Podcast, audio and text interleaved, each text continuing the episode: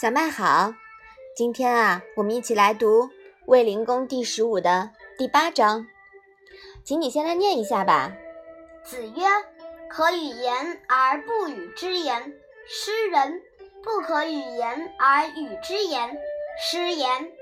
智者不失人，亦不失言。”那这章啊，讲了什么呢？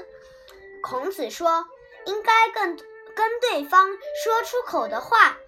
却不说出口，容易失去此人的信任；不该同对方说的话，却说出来，这就是失言了。有智慧的人既不失人，又不失言。现代社会啊，情商低的人很多，在各在各种不良思潮的冲击下，有的人把闷葫芦、不懂沟通当沉默是金。有的人把口无遮拦当直率，他们还都自以为这是个性，殊不知啊，早已既失人又失言了。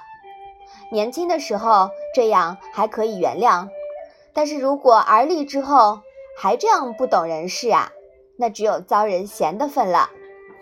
别说亨通发达了，他能不四处碰壁，就要谢天谢地了。沟通。是人与人之间第一要务，情商高的沟通啊，会让事情事半功倍。人与人怎样打交道是为政的重要内容，《论语》呢，为我们全面系统的提供了人伦沟通原则以及具体的指导方法。这些方法遍布《论语》全篇，让我们沉下心来好好学习吧。好。把这一章啊，再来读一读吧。子曰：“可与言而不与之言，失人；不可与言而与之言，失言。智者不失人，亦不失言。”嗯，好的。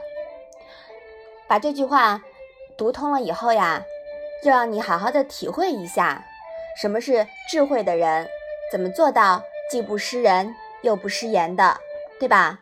嗯，我们就要做到该说的时候说，不该说的时候呀，不要乱说，好吗？嗯，那我们今天的《论语》小问问就到这里吧。谢谢妈妈。